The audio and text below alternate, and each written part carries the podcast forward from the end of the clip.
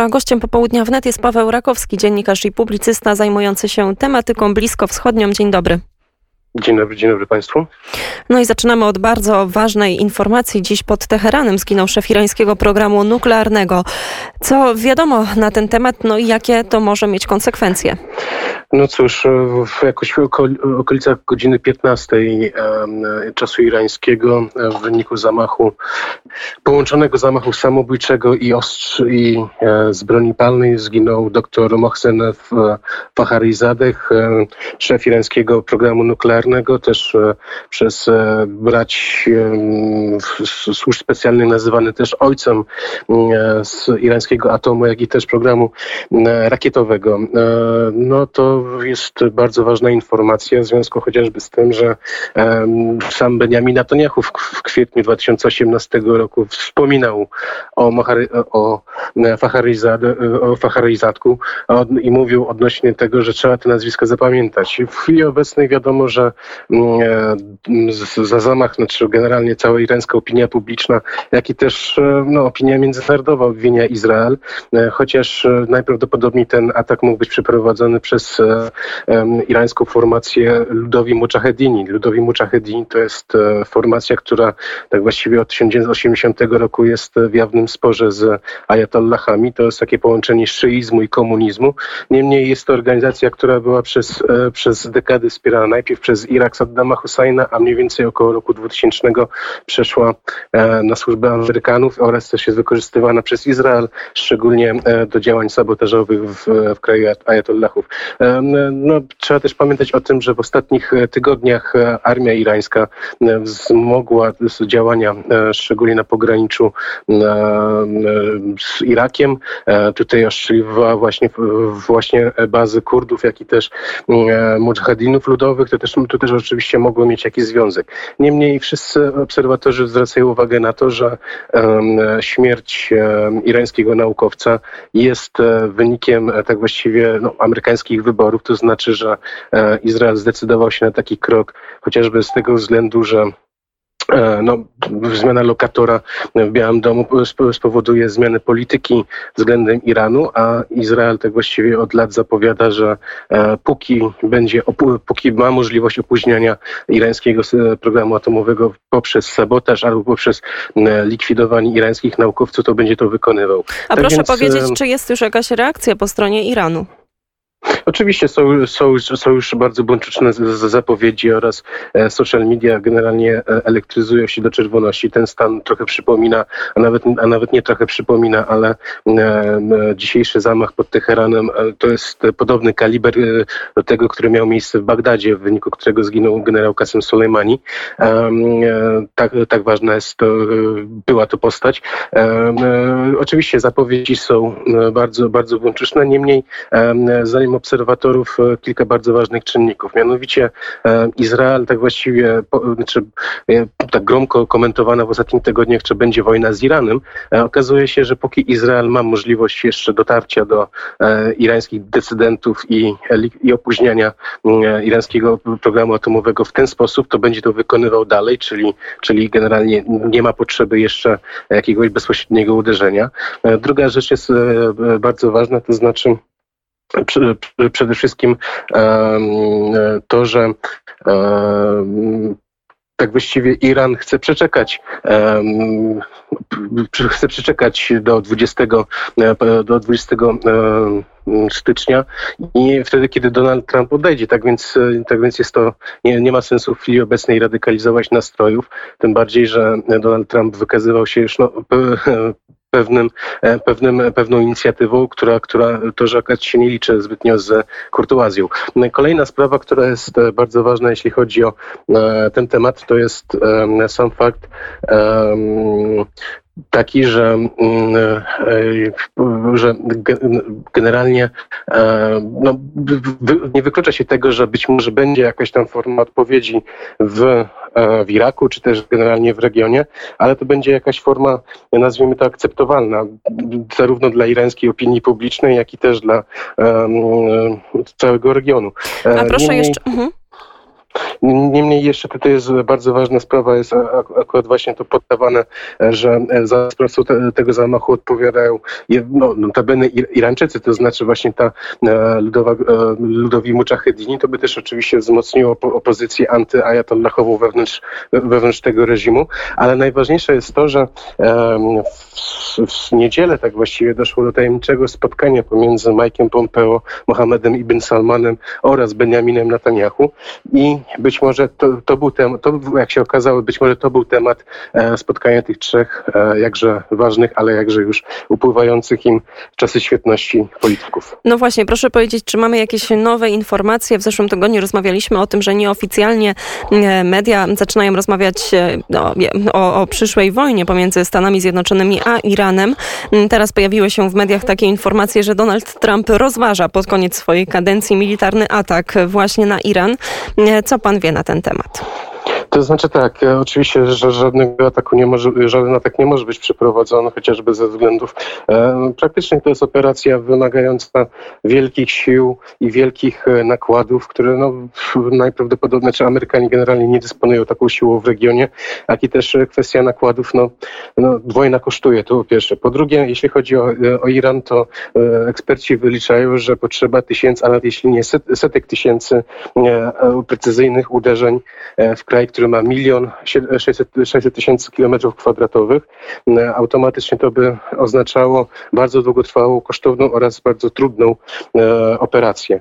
E, tylko pamiętajmy też bardzo ważną rzecz, że Iran wytrzyma kilka tysięcy rakiet uderzenia w kraj, natomiast Izrael może nie wytrzymać jednej rakiety.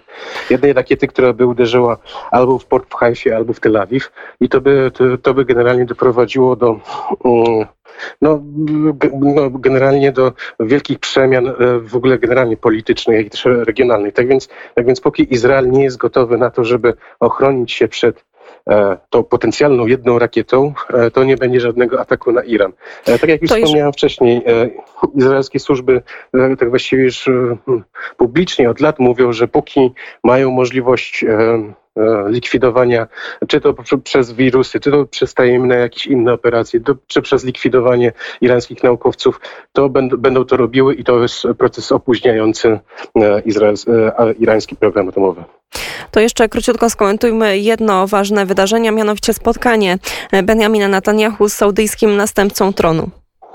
No cóż, e, wyniki wyborów dla obu tych panów są, e, wyniki wyborów amerykańskich dla obu tych panów są katastrofalne, to znaczy e, Mohammed ibn Salman tego właściwie musiał znowu schować się za plecami swojego ojca.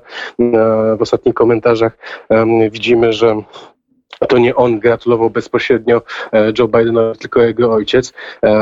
No, ma bardzo silną opozycję powiązaną między innymi z demokratami we obronie własnej rodziny i musi się liczyć z tym, że e, będzie musiał teraz skupić główną swoją uwagę na walkę o, e, o pierwszeństwo, walkę o polityczne wpływy w własnym kraju.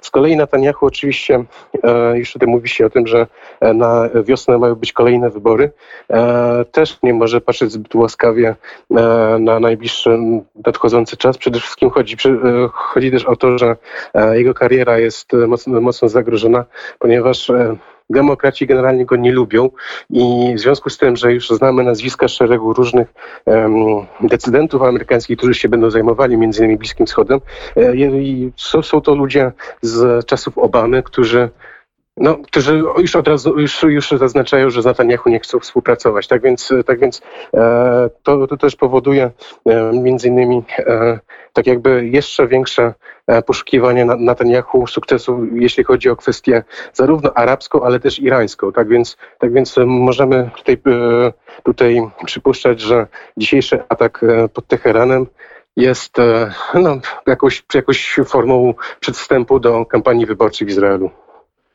No to jeszcze rzućmy okien, okiem na moment na sytuację wewnętrzną w polityki w Izraelu i jak oceniane jest to wszystko, co teraz dzieje się w Stanach Zjednoczonych w kontekście właśnie wyborów prezydenckich.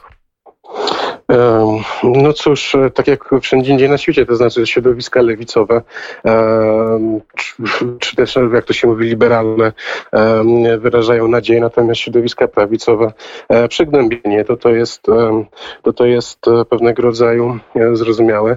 Na pewno niepokój też budzi pewnego rodzaju sam fakt, że już z, z obozu demokratów płyną głosy odnośnie wznowienia dialogu z Palestyńczykami, ale nie chodzi o sam dialog z Palestyńczykami, tylko chodzi o to, że w wyniku kryzysu w obozie palestyńskim no, nie ma za bardzo z kim rozmawiać.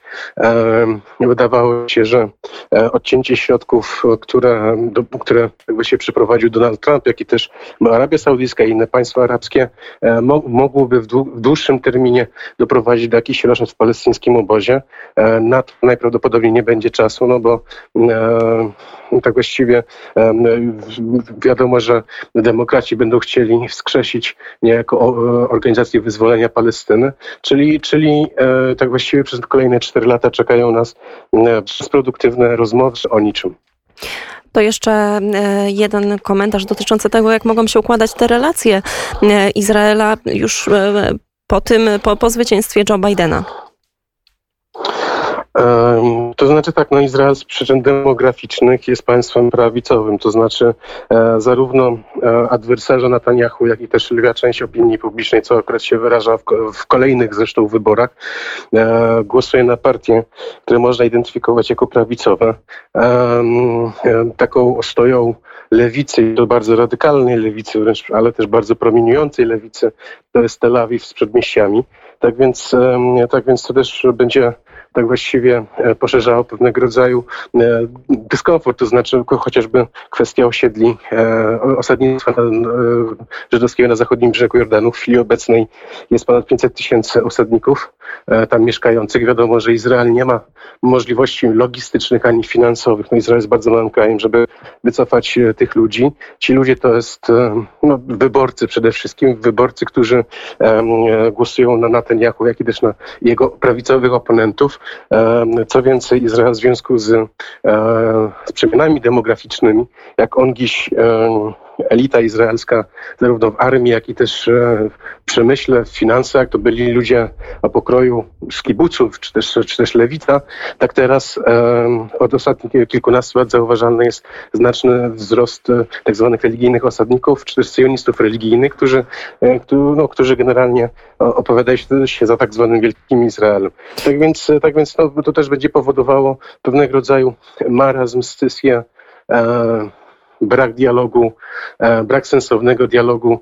No i znaczy, jeśli chodzi o stronę amerykańską, to e, w ciągu najbliższych czterech lat nie można e, oczywiście tutaj prognozować, żeby się zmieniły, żeby się zmieniła optyka, to znaczy na pewno pomoc finansowa będzie szła tak jak szła, pomoc polityczne wsparcie dla jakichś inicjatyw.